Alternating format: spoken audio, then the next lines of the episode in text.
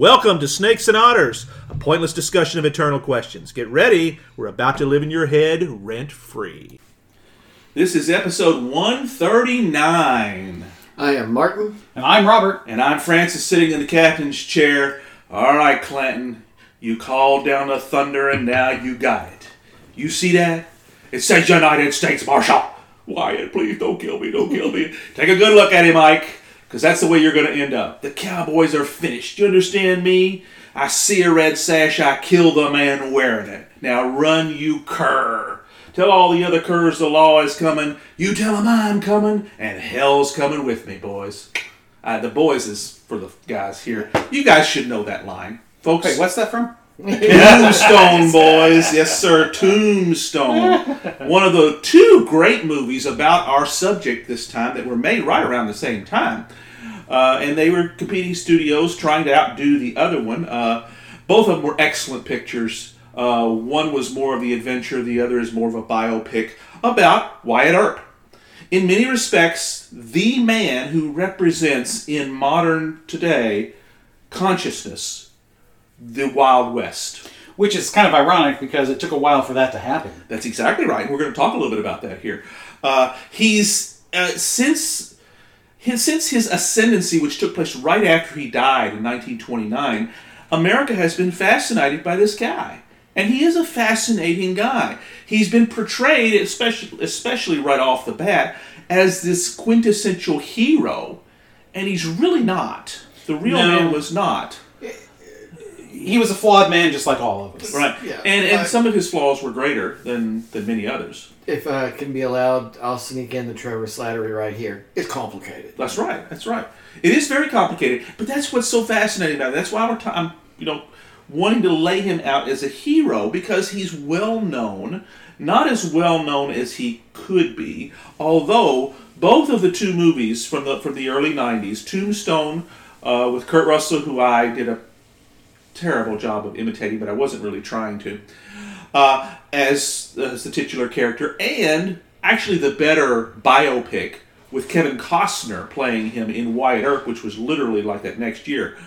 They nail it. They nail it. They nail it exactly right. They don't... Uh, Wyatt Earp lays it all out. They don't skip really much of anything, uh, whereas Tombstone is a point, discrete point in time that doesn't contradict anything. But it doesn't tell his whole story. Yeah, I mean... It's major... Sorry, I just oh, wanted to say, uh, you know, the thing about the other one about Wyatt Earp, the movie, mm-hmm. is it has one major flaw.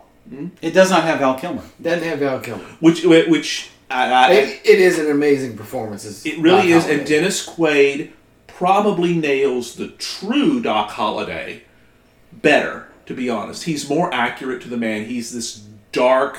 defeated Confederate who is dying of tuberculosis, and he's not the flamboyant, in-your-face, quip-stating, although he does do some of that.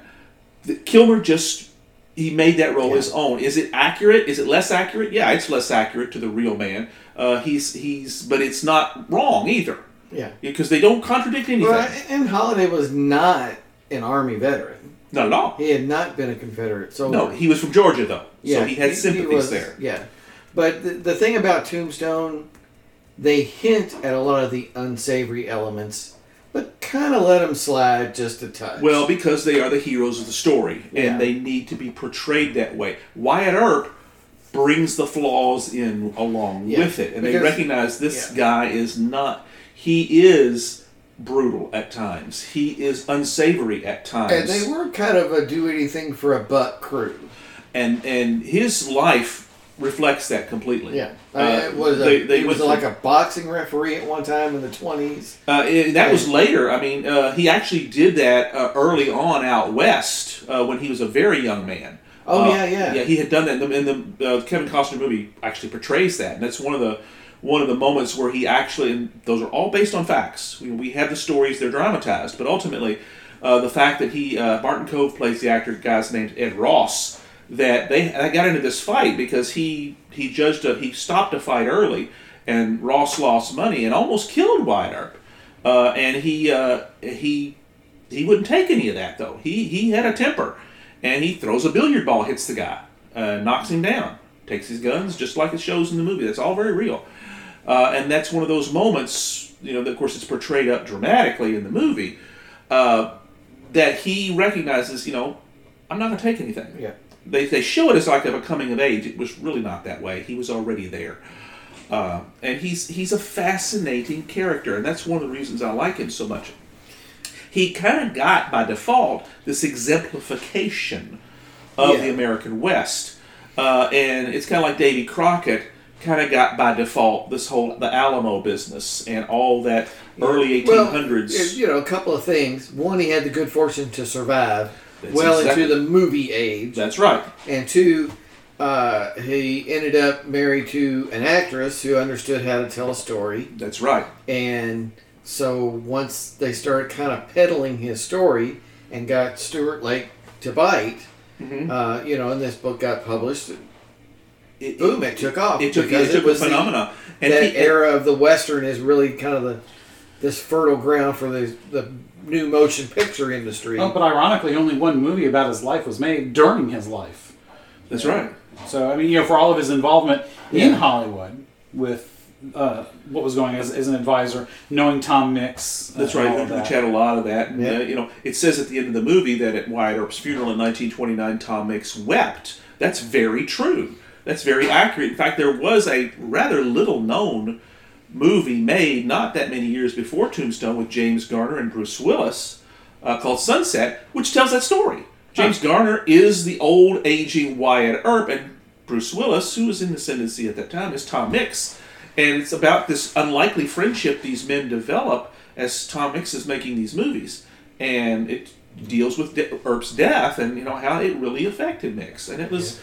that was kind of the beginning yeah. of all of a sudden the Western is an ascendancy in a, in a burgeoning Hollywood, and Earp becomes this prototypical lawman. Yeah. In many respects, he is the model for every lawman Western picture that came after that. Yeah. Yeah. And that's and a lot of that's powerful. Again hugely mythologized. Very much so. Um, you know, even. Even when you start to really dive into and trying to find real things about his life, um, they're elusive. They're, well, I mean, it is the West, and it is a lot has not been, a lot of records, and people made up stuff, and this and that. There has so. been, but Earp scholarship has actually got pretty well developed because with enough time digging and a lot of folks looking for that, because he became interesting to people. Most of this has been established. Yeah. Uh, And Stuart Lake's biography was the start of that. But it was very, I don't want to say edited, because it really wasn't. It's all true. But it was sanitized. And that's that was his yeah, wife, right. it's, Josephine it's, Marcus. It's made to put him in the best light. So, generally speaking, though, the Earp family's from Iowa. Mm-hmm. I, I don't think Wyatt was a war veteran, but the older brothers were, right? Yeah, it, yes. It, yes, his two older, James and Virgil, and in the Costner movie speaks of this. They yeah. they themselves... And the dad, too, right? Uh, no, no, but he was a Union sympathizer, because he was a little bit older. Right, they were, they were all, they're Union veterans, a Union family. Very much so. From yeah. Iowa. Nicholas was a lawyer. He was very politically connected in this area, yeah. too. So this is something that builds into the piece.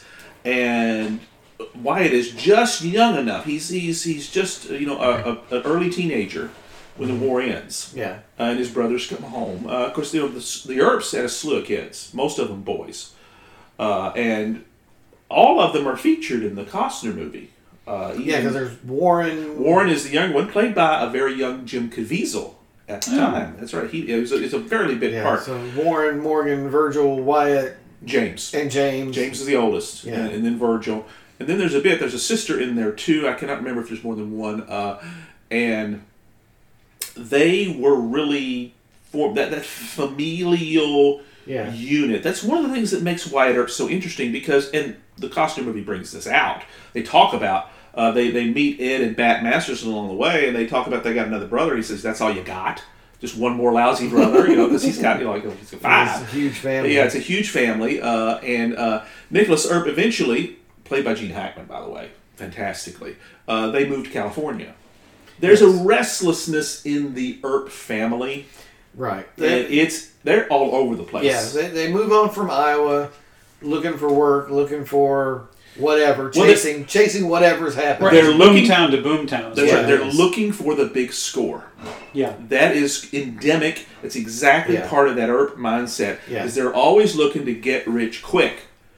Again, that is hinted in Tombstone with, oh well, we now we, we're winning all these mine claims from, from these guys in Tombstone. That's right. Yeah, because that's they're, they're deliberately go to Tombstone. That's very accurate. Yeah, uh, because they think that there's money there. Yeah, uh, and they can. But uh, Kansas, they thought there was money there, and they mm-hmm. they yeah. kind of. Well, even after all of the, the, the stuff with the Cowboys is over, and he reunites with Josephine. You know, you would think from the way the movie Tombstone ends that they stay in California. They don't. She goes with him, and they go all over the West. Oh yeah. Boomtown to boomtown still, so he is still doing That's right, that. Because even she, after he's hooked up with her. Even though she's part of the Marcus family as in Neiman Marcus. Oh, I didn't realize that's, that was the that's the connection. She's Jewish too, which is that's not a you know that's not a well-known thing because she concealed that most of the time because yeah. that's not always. It would have been very alien in the West. That is correct, I mean, and but she doesn't have as much thing. money as you might imagine because they keep looking for this score. Everywhere yeah. they go, they get involved. He, they they are in San Francisco a while. They they end up in Los Angeles, uh, and they go north of the gold rush to Alaska. Oh yeah, and that's yeah. there's a brief moment in the in the Costner film. That's kind of how it ends, and it talks about how as he ages, he's always looking for that big yeah. score, uh, and it, that's one of the reasons. At, early on, one of the things that really makes him the true grit person that he ends up to be. The hard ass, which in Tombstone he's not written that way. Kurt Russell doesn't play him that way. He's not. He's written as this reluctant guy who's trying to find peace. Yeah, that's not Wyatt Earp. That's that's really that's that's Hollywood. That's totally inaccurate. Leave me alone. I just want to make money. No, that's exactly. We don't want to get involved here. We just want to make money. That's right. Is that that is not accurate. That's one of the few. Well, criticisms. Except for the wanting to make money, and they do do that. Yeah, that's right. But this business of I'm not going to be involved. We're finished with that. Don't you see what's happening here? Those lines. Yeah, that's totally inaccurate. Because to, to make a dime, to yeah. make some money, you want to be connected. Well, that's right. Their, their history is get connected politically. That opens up the doors to making money. And they do this by being law lawmen. Yeah. Right. Well, the thing you have to remember about being a county sheriff, uh, which is, seems to be the job they went for the most, yeah. uh, at least in, in uh, Arizona, when he was there uh, trying to be the sheriff, county, county sheriff in uh, whatever the county was that Tombstone was a part of that was about to be broken off, yes, uh, he got ten percent of the tax receipts. Yes. Right. So it's a very lucrative it's a big position. Deal. Yeah. yeah. Because of, that was the point of those jobs is yeah. to collect taxes, and you got to keep a piece as your salary. Right. He was actually city is what he was good in Tombstone. He was the city yeah. uh, the city sheriff. In yeah, that's when they first came there, but I right. mean the, he was actually yeah, later county on. sheriff. Yeah, because right. it was after s- after John B. Hand had Right. Had yeah. Cochise County right. split off from I think it's Pima County. Yes. Something like that. Yes. But uh, there's a lot of these positions out there. Especially in a in a new territory, and part of this again is they're used to being connected politically, and they are Union veterans and they are Republicans. Yeah, and there is a contest for control of these new Western territories. Of no, we've got to get there first and establish everything because we want these to be Republican places because. That's union. We, we can't let the Democrats in here because that they they will drag rebellion in. Yeah, because Democrat equals Confederate equals rebellion. Yeah, at and, this and point, the, yeah, this is in the eighteen eighties. Yeah, yep. And the Clantons were very much that, and they yeah. were they were essentially the local mafia. Yeah, uh, the, but they were the Confederate side, and, yeah. and in many respects, the, the Earps tried right. to insinuate themselves into the the local uh, municipality. As union people, so it is a. It was a, in many respects, the entire and it's encapsulated, of course, in the gunfight at the OK Corral, the famous yeah. one. But the actual conflict was much longer than that. Yeah. Uh, the, both movies talk a little bit about that. Well, I mean, that was hardly the uh, climax of that movie. The you know it showed that the conflict went on and on. Well, absolutely, both movies did that. You know, yeah. and it's, it, the the gunfight actually takes place about halfway, yeah. which is that's new. For movie portrayals of Wyatt Earp, because neither of those movies, they may be the best known, and they're, they're, they kind of image us today, but that story had been done four or five times. Hour of the Gun. Hour of the Gun, which was meh. James Garner again, uh, playing Wyatt Earp again. Is Robert Ryan in that one? Uh, no, that's Jason Robards plays Doc Holliday in there. Jason Robards, and yeah. poorly, in my opinion. Yeah. I've seen it. It's just not that good. Uh, My Darling Clementine is still one of the... That's the first and that's a big black movie. And white. It's black and white yeah, with Henry Fonda. Yeah. And that's the one that catapults... Uh, takes that takes that Stuart Lake book, puts it on the screen with a big budget. It's John Ford. And all of a sudden, boom. That's when everybody knows. The, the book plus My Darling Clementine together... That's the yeah. one that made Wyatt Earp a household name. Yeah, and prior you, to this, Wild Bill Hickok, uh, Calamity Jane, those would have been the biggest names. That's exactly right. Yeah, and yeah. a lot of that's because... Especially you know, Hickok. Yeah, well, because, a lot, mostly because of how he died. Yeah. That's, that's the one that most people uh, remember. Well, and Buffalo Bill Cody, the Wild West Buffalo, show. Yeah, the Wild West yes. show. That was a big, still a big deal. That was a way to have, you know, the spectacle of what... They thought Correct. the West was, but he was a showman, and everybody knew him as showman, and they he was revered. But it was it was a different animal. Uh, Earp brings a lawman edge. Yeah, that they it, they, they were lawmen because they wanted to make money doing it. That's correct. Again, a, a political stepping stone to other things, a piece of the tax money. The Costner movie that. makes mention uh, when they get to Tombstone. Uh, one of the wives, talk, uh, actually the three wives, come to talk to Wyatt, and they say, "Here you are again." Uh, you came down here, and uh, the brothers do anything that you say, but here you are again, lawmen and bartenders. That's all you can do. Yeah. Uh, and that's kind of, it's a really good moment yeah. to kind of get you this insight into, he's always chasing that next big thing. Sometimes he uses places up, too. Oh, yeah. Because it happened in Dodge City, uh, because he's the lawman there. Uh, he's not the sheriff at first. He eventually becomes that. Uh, and he's a hard ass. Costner plays him dead straight on. He is an absolute police brutality. Wyatt Earp invented that uh, because this place is a lawless town. It makes mention in the movie. They go from ten thousand uh, cattle a year to one hundred thousand, just like overnight. And they need help. And he, he re- recruits his brothers and brings them in. And uh, all this stuff, that's where he meets Doc Holliday yeah. is, is during his travels through there. And basically, if you mouthed off, Yeah, you, you and in the in the least bit, or just you know, gave Wyatt any trouble. You were fortunate that it, his first compunction wasn't to shoot you. No, it, you, you he were, knew his first compunction was though to smack you over the side of the head with his pistol. That's correct. He called it buffaloing. Mm-hmm. They would buffalo people, and it's shown in Tombstone where he, he does it to one of the McClowry boys, I think it is. Well, he, he knocks did, him off the steps. Well, he do, he also does it to uh, Curly Bill Brocious after he kills uh, Fred White. Fred, Fred yeah. White. He, that's he, that's a that's trademark from him. Yes, he's, he's I mean, was that's, famous that for was, that. Yeah, he does any kind of lip whack right over the side of the head. Ironically, with a pistol. Wyatt Earp was never wounded ever, right. ever, not a single bullet. Yeah. Uh, and that's one of the, like you said, he's fortunate enough to have survived. He survived in good health. You know, his brother Morgan is literally assassinated, mm-hmm. and both movies show this very, very well. He's literally killed over a pool table uh, by the by the Clanton opposition as a revenge killing uh, against what had happened at the OK Corral, and that's very accurate. Although I will I will admit to you that I'm not a huge fan of. I like Bill Paxton. I think they they wussified Morgan Earp a lot in that movie. He gets annoying at times. And that's, that's not Bill Paxton's fault. That's how he was written. Morgan Earp was more of a thug than his brother ever was. Uh, Star Trek got him more accurate. The Man Who Kills on Sight, that was Morgan Earp. He was younger. I was wondering he was, if he was, when he was going to bring up the Star Trek episode that had the... Uh, had the Earps in it? Yeah, well, that was my first exposure to the to what happened there.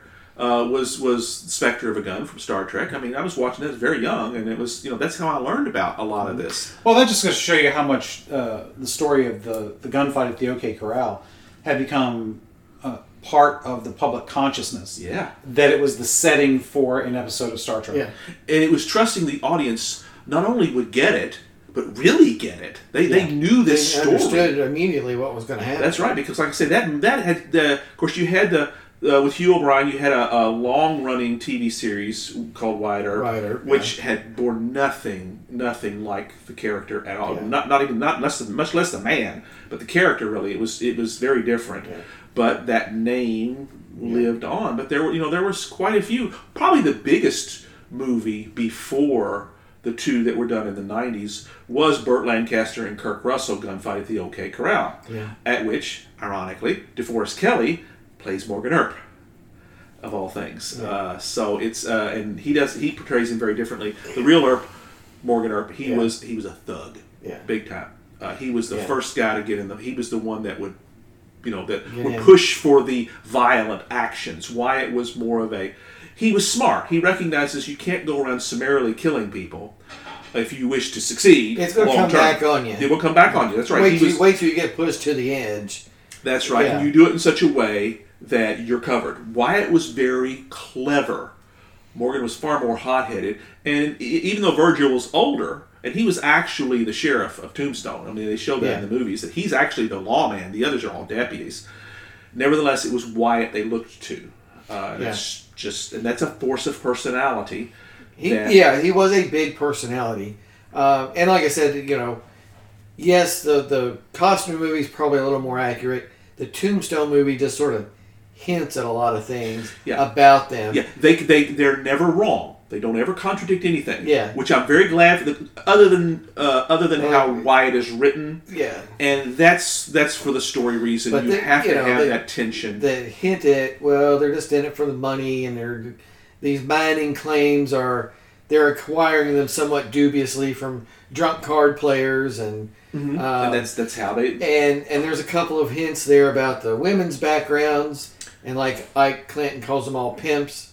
There's There's something to that. No, that's Again, sanitized for Tombstone, uh, and they say, "Well, I wonder where he met, you know, his wife." And Virgil and Morgan say, "Well, the same place we met ours." Well, um, they were all pimps. They they had all done that. They they had all worked with. Uh, well, it's real easy to stay in business when you're also the law. Yes, exactly. Well, that's exactly, that's exactly they, right. They, you know, they, they're, yeah. they're they're they're uh, managing, not necessarily owning, but managing brothels on the side, which is yeah. very lucrative, extremely lucrative. Yeah. Uh, and that's where they meet the women they eventually marry and bring out of prostitution. Even Josephine Marcus herself, who was wealthy, she's of the Neiman Marcus family, uh, she has a dubious background uh, that dabbled in that. Uh, well, she also point. had such a gambling habit, she probably needed the money. Well, that's exactly right. And so that's there's where all this yeah. pain kind of came in it. She lobbied hard to control the narrative of Stuart Lake's book. And she wanted all... Uh, mention of Wyatt's common-law wife, the second wife, Maddie Blaylock, who appears in both movies. Yeah. Uh, Mary Winningham in the uh, Costner version, uh, and I don't remember the actress's name. Dana played, Nicholson, I think. Okay, who played her, actually I thought pretty well. Yes. In that, uh, she, uh, who herself committed suicide via drug overdose after the fact. Yeah, uh, uh, yeah Joseph, Maddie, not Maddie. Not, not the actress. Yeah, no, not at all. Uh, they, um, Josephine, the real Josephine, Marcus Earp wanted all that expunged. It doesn't appear in the book. Yeah. But it comes back later. Yeah. And she actually wrote a book herself, I Married Wyatt Earp. By this time, that's because she controls the narrative for a long, long time. But the data is out there. There were many witnesses to a lot of this stuff, and that's something historians have worked to piece it, together. It, it, right. It's taken a lot of work to do. You got to dig through old property records and things like that in places like Illinois and Missouri and Iowa, well, yeah, because where they lived, and sure. Kansas and all that stuff. Because he, after the family moves west, he comes back east uh, because his grandfather is a judge in Missouri, and he's going to study the law. And the Costner movie talks about this. It slows the movie down a lot, but it's real accurate. You know, yeah. he he says no. He makes a comment that my grandfather says nobody's ever been a slower learner at the law than me. Well, it's probably true. That was not his. It was not his thing. Yeah. But he meets a girl, Urilla, uh, marries her, and she dies of typhoid. And it's a very dramatic moment in the movie. Uh, it's very well played. But that that's the only movie that ever bothered to go into that. But that's the formative moment for him, mm-hmm. uh, because he recognizes death is very, very non-discriminating, and it can come at any time. And it's one of the reasons I think that he never feared it, because that's. One of the reasons he is able to go out and take on these unsavory elements with apparently no fear. Uh, and that's because he had learned that through that experience. And that's one of the things that the Costner movie really lays out. He really takes his turn towards that tough, hard-ass dark side after that. And in fact, when he meets Josephine Marcus later in Tombstone, she kind of, tell me about this. Tell me about Missouri, Wyatt. And that's when he explains to her that's what put him where he is. Yeah. It's brilliantly done. Again, it's a long, long movie, uh, relatively speaking, but it really, if you want to know Wyatt Earp, that's my recommendation.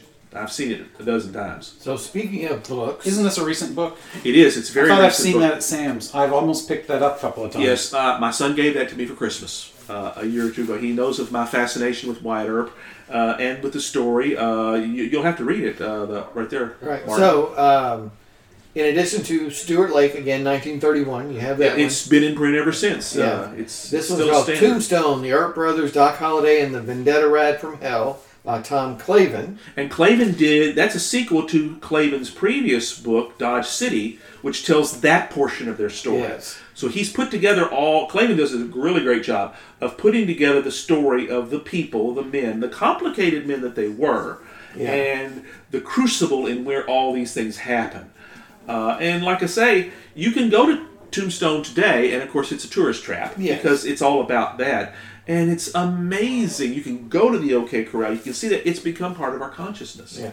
And then for my bookshelf is Inventing Wyatt Earp, His Life and Many Legends, Alan Barra. Um, probably not one I would super recommend. I found it a, a touch unfocused. But uh, it, it is from post the films. Mm-hmm. So there, there's some discussion in the films. Yeah, the Clavin book is too. They're, it's written know, since those movies. Were again, made. Inventing is probably the right word, because the, what we know of Wyatt Earp is, is hugely a myth. Correct. Again, they do anything for a buck, from pimp to card shark to whatever. Fixing fights. Fixing fights. Well, yeah, or, and that and that's that is one of during Earp's lifetime. His reputation from the OK Corral, which he was still legendary for that event during his life. But he was accused of fixing a fight. I believe it was in San Francisco, and it was a big fight. Yeah, and it was, it was billed as the uh, world championship fight. Oh yeah, it was the most anticipated and uh, can't say most viewed because there wasn't television. But I mean, it was the most. Uh, uh, yeah. It was Evander Holyfield and Buster Douglas before it ever happened. Yeah. Uh, yeah. And it was longer than that fight. Of course, most fights are longer than that fight. Yeah. Uh, it. Um, But it, it, he's accused of fixing that, and that's that charge stuck. Pretty, I mean, reputationally, yeah. he took a huge hit with that, and he didn't. He never was wealthy, never had money at all. He's constantly he hires himself out in the twenties as a consultant to the movies to John Ford. Yeah, uh, and that's where, uh, like I say, Tom Mix doing. That's one of the reasons his fame got enough, where Lake was saying, "Let me bio you." While he's living, so, uh, yeah. and you know, there, it's again, it's not complete. Generally speaking, it's still the standard, though. Uh, it's the one where everybody starts with, uh, and we've learned a great deal since then. Guys, I've been yakking most of this time, and you knew I would, because this is a. That's okay. We're just waiting for you to take a breath. I am breathing now. Uh, is it bourbon time? I think it'd be a good bourbon break right here, Captain. Yeah, well, you know.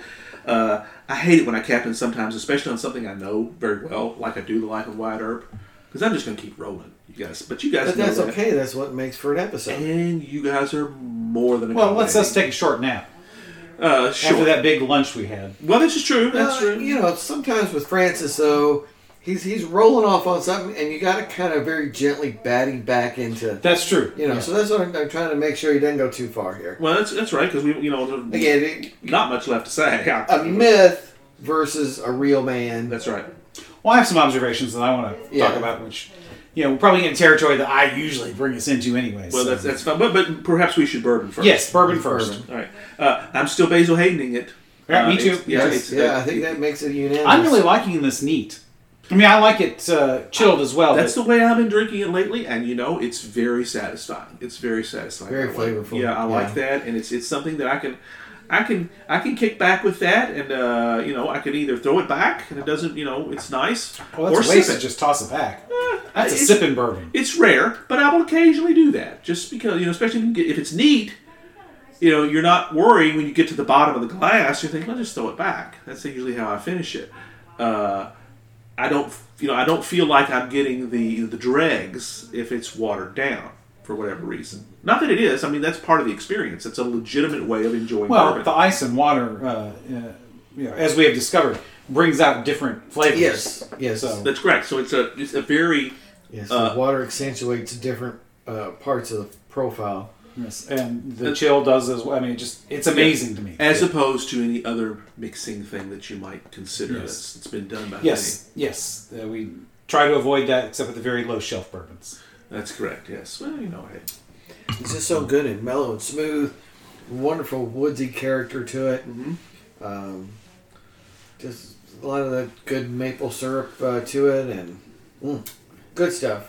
Yeah, the thing I like uh, about this, you know, one of the things that, uh, especially the, the lower end bourbons, uh, I think you find this more often, uh, but you often get almost uh, like an oily uh, mm-hmm. texture to them. Yep. Ah, and yes. there, this, that is definitely not the case with the finer bourbons, and you do not get that, especially for the ones that have, I think that uh, hit the mouth a little more. This is not like that because you do get a nice bit in the mouth uh, yeah, as well, we yeah. all the yeah. way down. And you don't get that. Uh, it, it's just very fine, very fine stuff. Loving it, loving it. Yeah. You had a comment, sir. Yes. So, uh, what were we talking about again? I lost track of. Oh, yes, it was Wyatt Earp. yeah. Sorry. Um, we've talked about this uh, somewhat in uh, context when we were talking about Westerns. Because mm-hmm. uh, obviously, you know, we were covering a little bit of the same ground there. Yeah, yeah, we're right. You... And, you know, one of the things that we brought out in the Westerns episode was how Uh, the whole move to the West, all of the stuff that went on, all the gunfights and all that, uh, is very much an outgrowth of the Civil War. Yep, an extension of it. Uh, and it, it's also a, an example of what happens when you don't know what to do with all of those veterans. Mm-hmm. Who, as you, you've talked about, Martin, and I think when we talked about uh, this in the Western episode, was, you know, they were, uh, it was all P T S D. Right. Not all, but it was a good deal that yeah, going on what, before what they knew do, what it was. Yeah, what do you do with all these excess killers? Yeah, because right. you've oh, trained... Let's send them home. Yeah, that doesn't really work. Yeah. And I think what you see with uh, the Earps, even with, with Wyatt, even though he does not serve in the Union Army, he still is infected with this same uh, oh, yeah. mentality. And you often see... Uh, I believe this is accurate, and if, and if I'm wrong, I, I apologize, but I believe this is an accurate observation. But you will often see this restlessness uh, and this, this having to move on to the next thing uh, with many that have P T S D because they're trying to get away from it.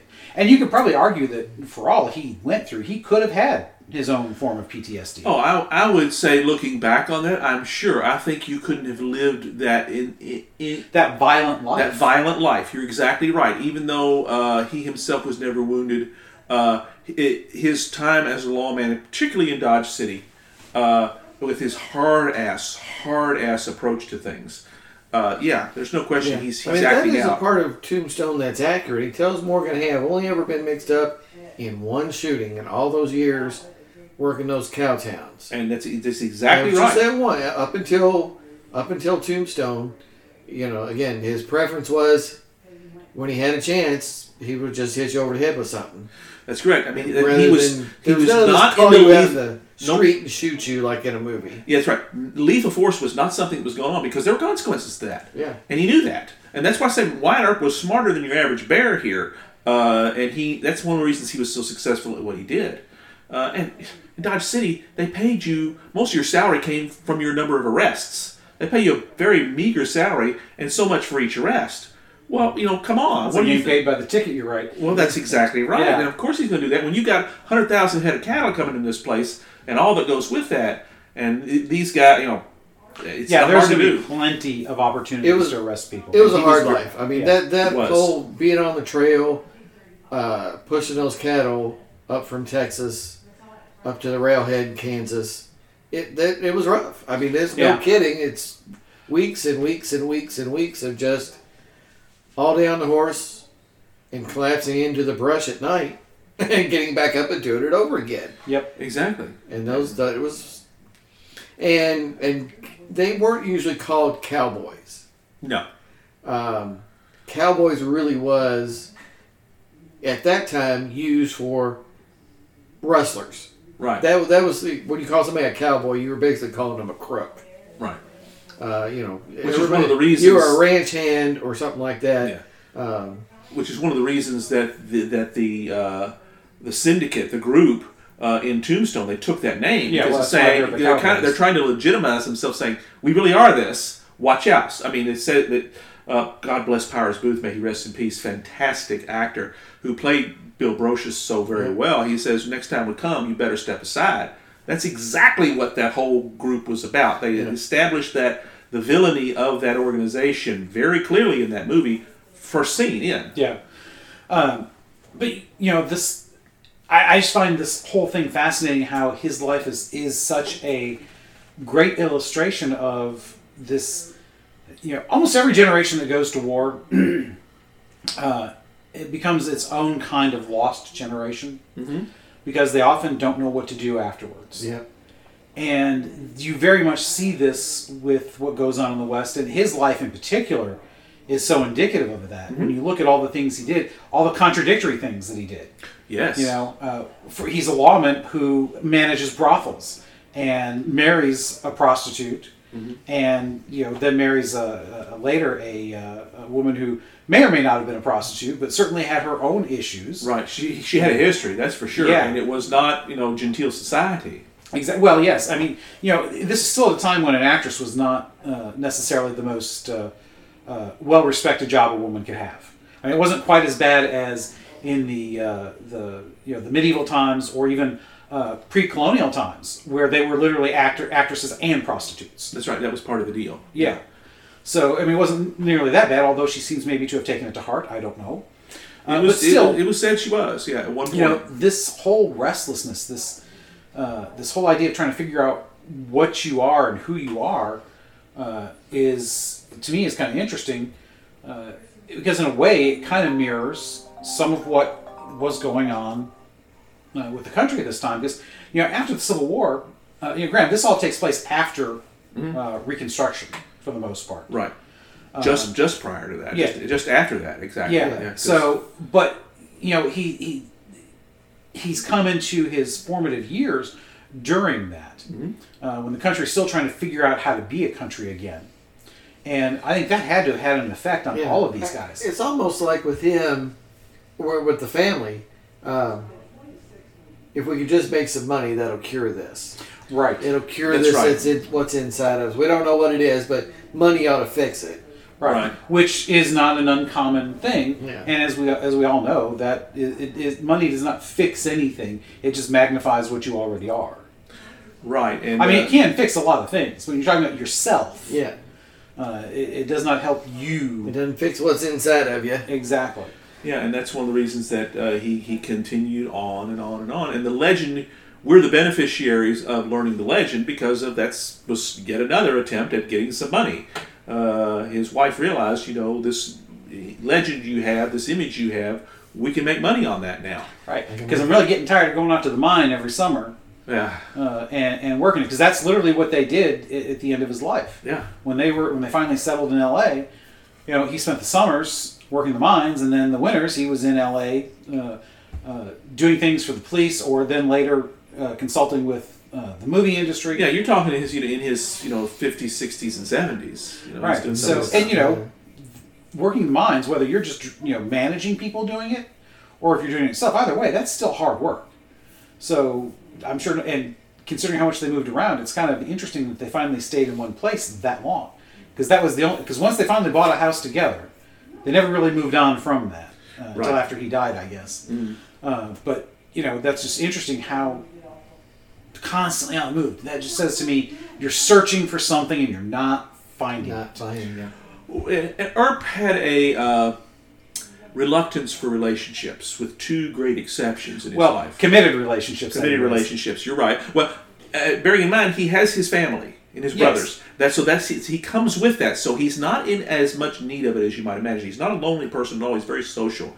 But he has two great relationships in life, one of which is his wife, his third and final wife, Josephine Marcus. They were married for forty-six years. It right. says at the end of Tombstone, uh, for all that time, they never left each other's side. That's pretty much true.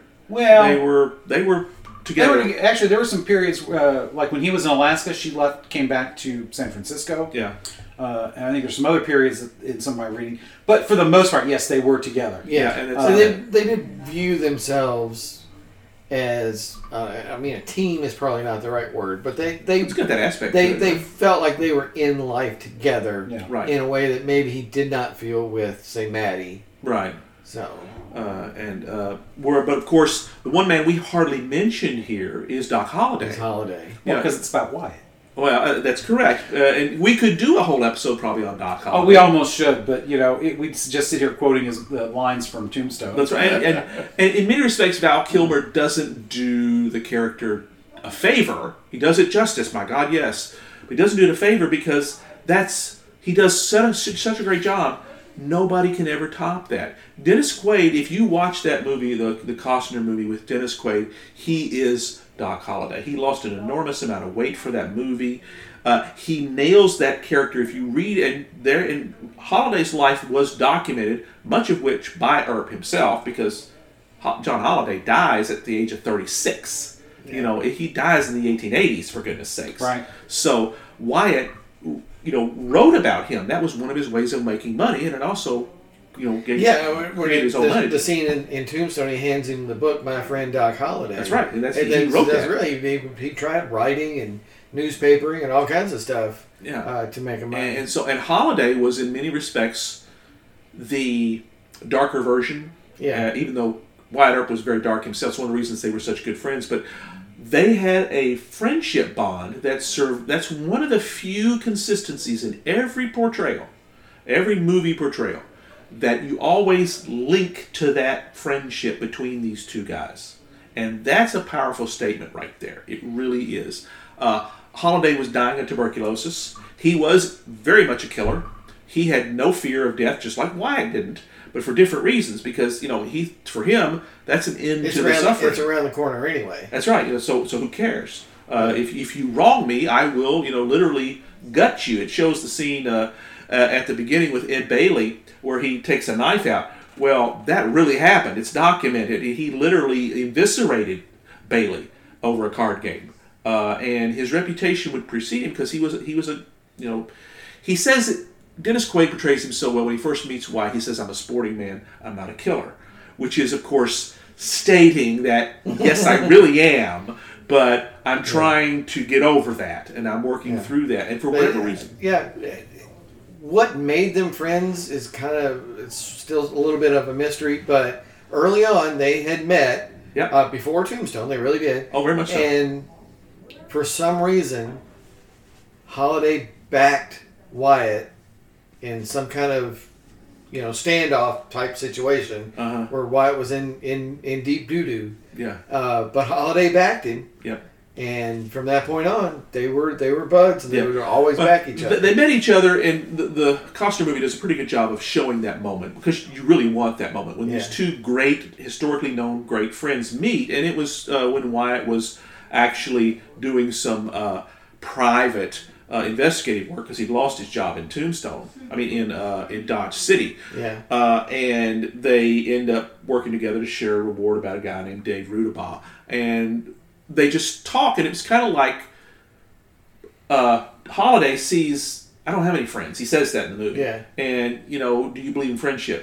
Which is a little bit of conceit, but it's kind of like they recognize kindred spirits in each other. Yeah, I was going to say, you know, there's a lot of similarity between the That's two. That's exactly it. Um, Granted, this is just going by what I've seen on screen more so than any, any real research, but um, presuming it's, as you say, they don't uh, get anything wrong, you know, if they don't portray right. everything yeah. Yeah. Uh, fully. Uh, you, you see, I think uh, Doc has accepted the kind of, at least in the movie, mm-hmm. the kind of man that he is, which is uh, very flawed, mm-hmm. uh, although I love in the end how he and the good father are exploring the mysteries of Rome together. Well, and he makes mention in uh, at the end of Tombstone when he's in the bed about how he had an affair with his cousin. That yes. actually did happen. I mean, that was the love of his life. That, right, the only she, woman he ever loved. And yeah. she, she literally, because she was his cousin, first, you know, she she left and went to a nunnery, and uh, literally, and that was one of the reasons that he he kind of left Georgia originally. And of course, the tuberculosis, because he had a, you know, dental practice, moderately successful uh, in Griffin, Georgia, where he was from.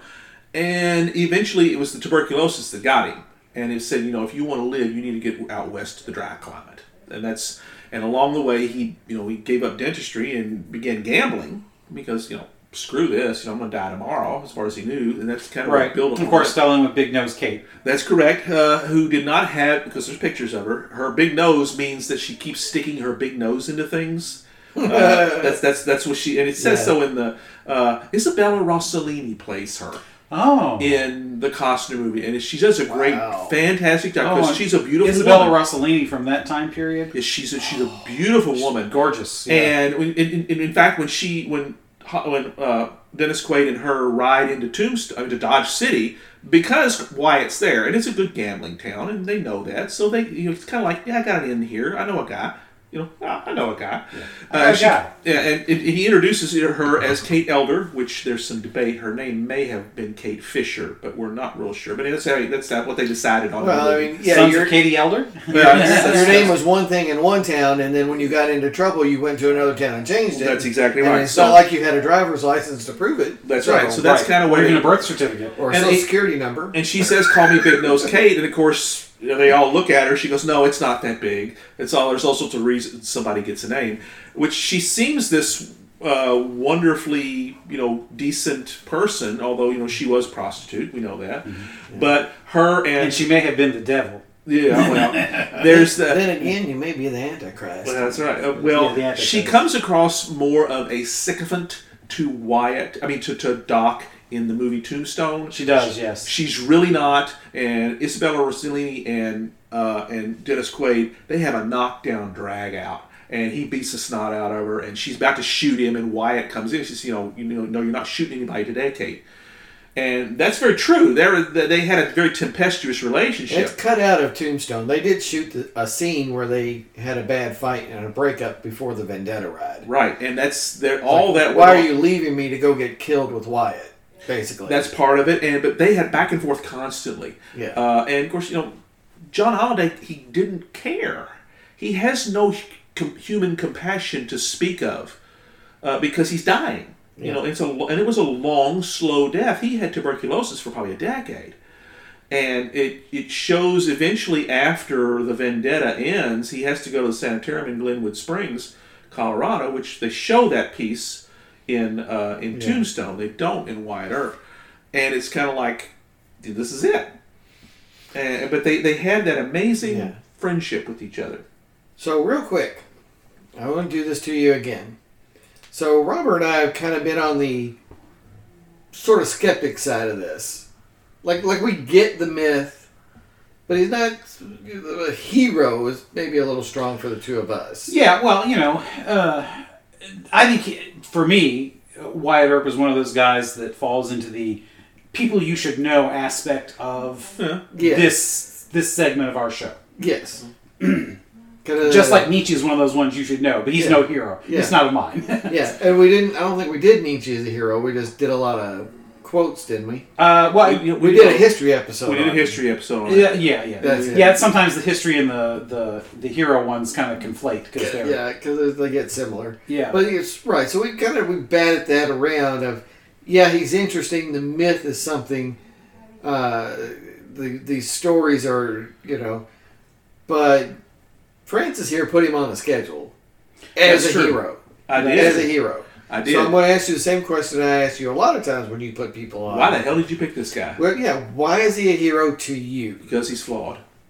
I believe heroes... I do not like the Marble Man. You know, as Interesting, the, yes. I do not like that. I like the real-life heroes who do great things or greatly known things and yet retain their complexity. And you cannot study and read about Wyatt Earp without understanding this man was deeply flawed. Oh, yeah. So, well, then I still have to ask the follow-up.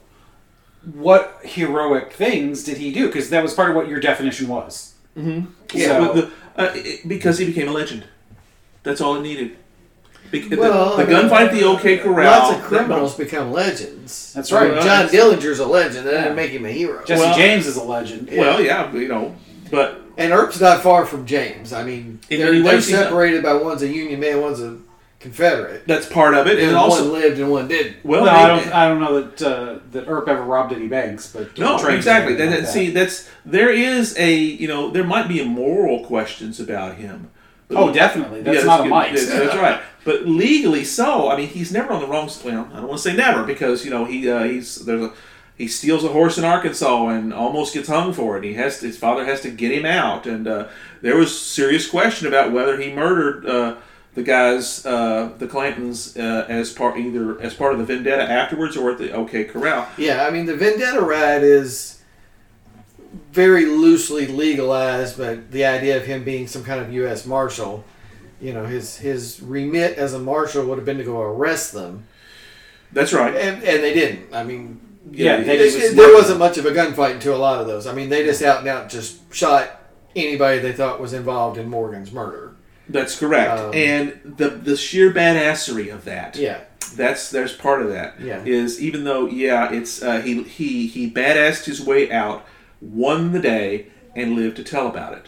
And See, sometimes that's just enough. I don't know. The reason I don't put him on that that that you know strictly in the hero column, yeah, uh, is that if you were if you were truly just the Wyatt Earp of Tombstone, mm-hmm. yeah, I could go with that. You know, because he seems to be other than you know leaving his his wife who was addicted for the actress, um, which I still you know think that that's a huge mark against him. Um, but. You know, for there, he's shown, for the most part, to be a fairly heroic guy. Yes. He's going after the obvious bad guys. Well, like Kurt Russell just idolizes him. And he wore that mustache and still does quite often. And if you, he'll do interviews it's about that. It's an epic mustache. It really it and, is. And Kurt Russell epic. pulls it off. I mean, and if you see the photos of Wyatt Earp, uh, of which there are most of the ones yeah. that's the most famous I mean, one, has that this big cover one from this Alan Barr book. It looks a ton like Russell. That's the right. one. And so it's on the on the Lake book as well. That that is. And in fact, Russell has even gone back and shown side by sides of himself trying sure. to recreate that. So it, it was a truly amazing connection that they had. Right, but but my point though is that that movie is only one small segment of the rest of the life. Right, and the rest of the life has a lot of dubious bits. Yes, yeah. It's a lot more ambiguous. And, uh, it is, and that's one of the reasons I prefer the Costner movie, uh, because it does not shy away from his flaws, but it also goes to the extent, and I talked about this a little bit, of explaining why. And it's a fascinating character study to realize how somebody can be so wounded by their uh, upbringing, family of origin, world they created in, and and rise to notoriety, perhaps not all that uh, glorious. Well, it was glorious. There's no doubt about that. It was Gowron-type glorious. well, yeah, well Gowron-type glorious is not necessarily real glory. Well, that's that's good. But that, that, that's where the legend yeah. come from. And well, but I'm again, fascinated though, you know, by that legend. You know, not to to because I'm not arguing whether or not he is. You know, with you because that's that's not my point. Uh, but to me, it's just. What's noble there? Yeah. No, there's... Uh, yeah, I, see, to me, a hero needs to have some bit of nobility. Uh, yes, he's going to be flawed, because we're all human. Yeah. Uh, and it is the overcoming one's flaws uh, that is often what is heroic. I don't see Wyatt Earp doing a whole lot of the overcoming of his flaws. No, he uh, Which is what keeps often. me from putting him on the pedestal. So, what we're saying here is that you and I need to look over the schedule more closely when Francis starts putting people on it. I think that's exactly the takeaway. It's entirely up to you guys, of course. We each. Oh, well, oh that was you, that was so harsh. It uh, was. Feels, after he fed us all this great food, uh, I feel uh, feel bad now. I was, but I was harsh but on he it. teed it up for you so well. Uh, we're just gonna well, have actually, to watch it more closely. Well, he bumped it. I did the set. You spiked it. Yeah. I'm I'm truly of a belief that he is a person that we should know. And if you yes, I absolutely that, I agree with that. Right. I agree with that. Like I said, I agree with that. He is the people yeah. we should know aspect of this, yeah. this segment. And for somebody like us, the Snakes and Otters and what we're about, demythologizing him is important. Fortunately, you know, the, the data is there. Yeah. It's been done. Yeah. yeah. Uh, and uh, but in, in, in people's minds, it's not. Uh, right. They because yeah. if you ask people who remember the movies, they don't remember Costner's version. They remember Kurt Russell's. It did. Right. It did much better uh, box office. It, it it hung on on cable. It, the story it is a so much faster of, of T N T. Yeah. Uh, uh, which in many respects is like, kind of a shame because... There's a ton of great performances. I mean, you know, Stephen Lang, Sam Elliott, all, all super, super, super duper. Uh, the Val Kilmer performance is... Billy Bob Thornton. Is probably the highlight oh, yeah. of his career. I mean, everybody says that was pretty much Kilmer's finest best, role. Yeah, best he's ever performed. Yeah. So yeah, uh, it's it's a, it, both are great movies. Uh, you should, uh, listeners, you should give the Costner version a watch. Uh, this was uh, not far after Dances with Wolves, so this was kind of like his return to that Western genre that he had proved he could do so well, and still would. I mean, he did several Westerns after that. Yeah. Uh, and he nails it. He yeah. absolutely nails that character. If the uh, if Tombstone had not happened, he would be the quintessential portrayal. But they competed competed with each other. Yeah, yeah. Uh, which was it's kind of like uh, several years after that when the two asteroids going to hit the Earth movie, Deep Impact and Armageddon. That's yes, right. It came and, out basically the same and, time. Yeah, that's right. And one person says, uh, one studio is, decides to make it, and another one hears about it saying, "Okay, well, let, we can do that quicker and and better." Uh, and usually the cheaper one gets to the box office first, and it just it, it is what it is. Uh, and ironically enough, uh, Armageddon has two alumni from Wyatt Earp stories: Billy Bob and Bruce Willis. That is correct. That's yes. exactly right. I love Billy Bob Thornton, by the way. Yes, love, he's, he's, yes, hell, he's yeah, excellent. Yes. Hell of an actor. If you haven't seen Goliath, on uh, you should watch that show. It's on on Amazon Prime. It's really good. So what's next, man? We're going to shift gears. We're going pop culture next time. And uh, Robert's taking command. He's going to sit in the captain's chair. And again, I say this all the time. I can't believe it took us this long to get here. We're going Looney Tunes, folks. This was a part of our growing up. Uh, oh, yes. And it's uh, they've fallen out of use in many ways. We'll talk a lot about why, how that happened. Uh, they are very much... Uh, emblematic of the times in which they were created, which is not always a good thing, but many of them are also hella good. We're going to try and, try, well, we won't shy away from the bad, but we're going to try and frame them in, these were pretty cool stuff anyway. So join us.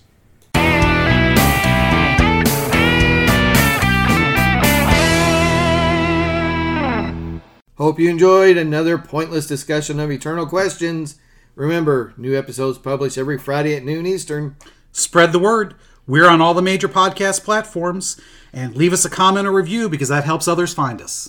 We're on Instagram, Twitter, as well as our website, snakes and otters dot com. I'm Martin. And I'm Robert. And I'm Francis. Join us next week. Same snake time, same otter channel.